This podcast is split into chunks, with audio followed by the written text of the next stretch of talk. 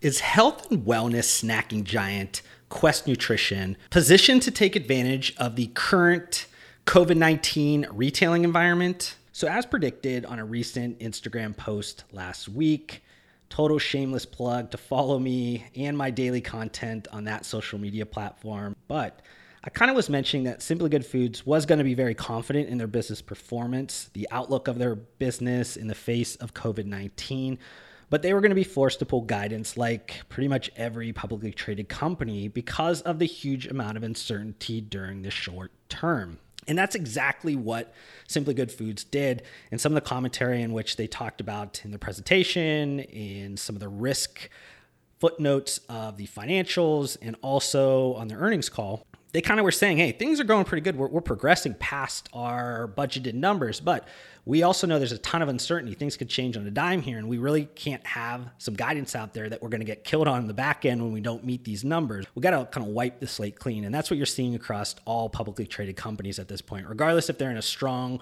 place uh, they're also seeing some resistance and some risk exposure on a ton of different areas of their business. So it's just better just to wipe the slate clean like everybody else. And when there's certainty back into the system, into the market, then you could put those guidance numbers back out there. So I want to kind of talk about the Simply Good Foods Company within kind of three areas here. And I'm going to be talking about the Quest Nutrition Atkins Nutritionals kind of product mix. Also, want to talk about kind of their channel strategy, how those brands match up in the channel strategy of the COVID 19 kind of retailing environment right now.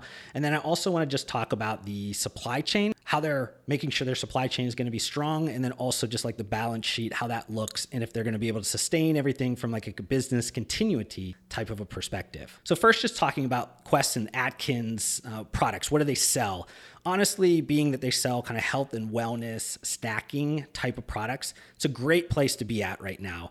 There is some kind of counter things from a consumer behavior standpoint that are maybe not helping it completely. So you're seeing healthy snacking being something that's accelerating because a lot of the consumers are now closer to their pantry. So they are able to grab snacks pretty easy, uh, much more frequently than they would. But there's also like a on the go aspect of these products. And because of that, you are not on the go. You can't go anywhere. It's restricted living right now. So, unfortunately, that's hurting some of the convenient kind of snacking options of this in terms of some of the products and where they're placed at. But nutritionally dense, like food supplements, is growing really quick right now. A lot of people are having issues maybe finding high quality protein or maybe some products that are a little bit better for them, healthier for them in terms of this time of a global health pandemic. And they're choosing to switch things into products that Quest Nutrition and Atkins Nutritional sell a lot of. So they're seeing that trend work in their benefit. And then you're also seeing some like a substitution effect. Um, some different data has kind of been put out there in terms of like if you're in a freezer, say like a Quest pizza, and normally somebody would buy a DiGiorno pizza, like a conventional type of a pizza, they might be making a switch over to a better for you right now because of the global health scare. And then there's also some switching that are happening just because of out of stocks. If you can't buy, you know, the first or second type of pizza that you like, and then there's a Quest nutrition pizza sitting there, maybe still, you're more than likely just going to buy that because you want the product category. You're willing to take chances on new uh, brands because there's no other kind of options that are on the shelf. Not to say that the Quest nutrition pizzas are any bad or it's just one of the things that are happening with the retail environment right now. Now to kind of shift into like the channel strategy aspect of this with Quest and Atkins, I actually think Quest is in a little bit softer of a position here. They do have some better areas that they benefit than Atkins, being that they do sell a lot of stuff online. They do sell a lot of things through Amazon. So those things are going to be working in their benefit, but they also sell a good amount of things uh, through the convenience channel. And at this point, the convenience stores are not selling this frequency of some of these kind of grab and go type items. So that is a little bit of a drag on Quest Nutrition. But I think net net, they're probably coming out pretty close to where they should be at, anyways. Now, on Atkins Nutritional side, their strengths are in places where things are working out really well. So food, club, mass, they do great there. So they're really in a place like position from a channel strategy perspective, where they're positioned, they are doing extremely well in terms of that. So you're going to see some growth here. Now, what's kind of breaking everything down, there's obviously great placements um, that both of these companies have. They're placed in really good, strong areas, but there's shopping behavior changes that are going on right now that are causing a little less than stellar performance. And that's because of consumers moving into this like convenience, uh, quick shopping trip type of mentality where they're going to where they need to go as quick as possible, try not to, you know, uh, touch a bunch of things and potentially get sick. So being that a lot of the products that Quest Nutrition and Atkins Nutrition will sell, being that they're on kind of the outskirts, the active nutrition kind of section, the healthy living sections, the HABA sections, like those are a little bit outside of where consumers generally go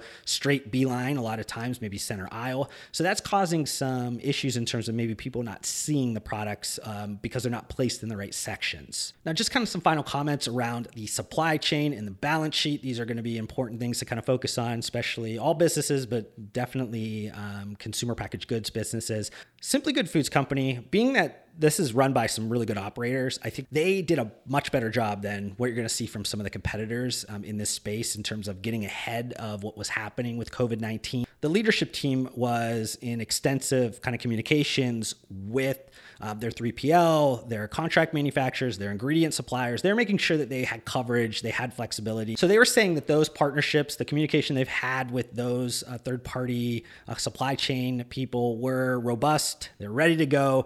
They've increased a little bit of their um, inventory on hand, normally being maybe five to six weeks of coverage in terms of product. Now they're moving those things up to like 10 uh, weeks, maybe eight weeks or so. So you're seeing them kind of get ready. They were able to add capacity early when some of the contract manufacturers maybe had some extra uh, line time and things like that. They grabbed it as quick as possible to make sure that they were going to be in stock for maybe any interruptions around this uncertainty of COVID 19. Now, they also pulled $25 million from their revolving credit line in March of 2020. And this was basically for a few different reasons, primarily to make sure that they were increasing their inventory for some of the increased kind of growth um, velocities that they were seeing in some of their bigger sales channels.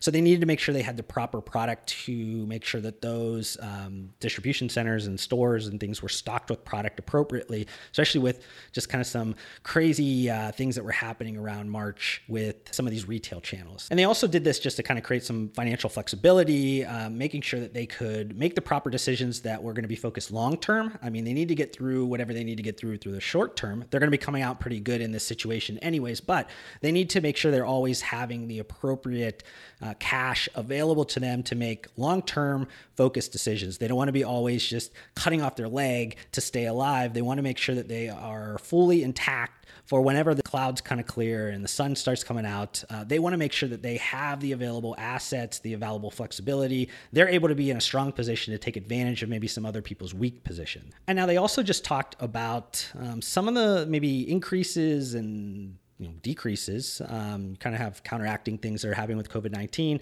On the kind of expense side of things, they did make some comments around some added maybe cost of their distribution because they need to retain some employees. They need to deal with some things from the safety perspective to make sure that products kept flowing out of their distribution centers. So that was going to be a little bit of a cost increase in which they're saying, but they're saying to counter that, uh, you can't travel anywhere. You can't do a lot of those things. So a lot of that stuff that should be on the, the sales general and administrative administrative side of things, the SG&A account, that's going to drop off. They're also seeing some trade marketing and things kind of fall off a little bit in terms of what they need to kind of put on for people to pull product off the shelf. So they're saying all that's going to be like a net net similar situation.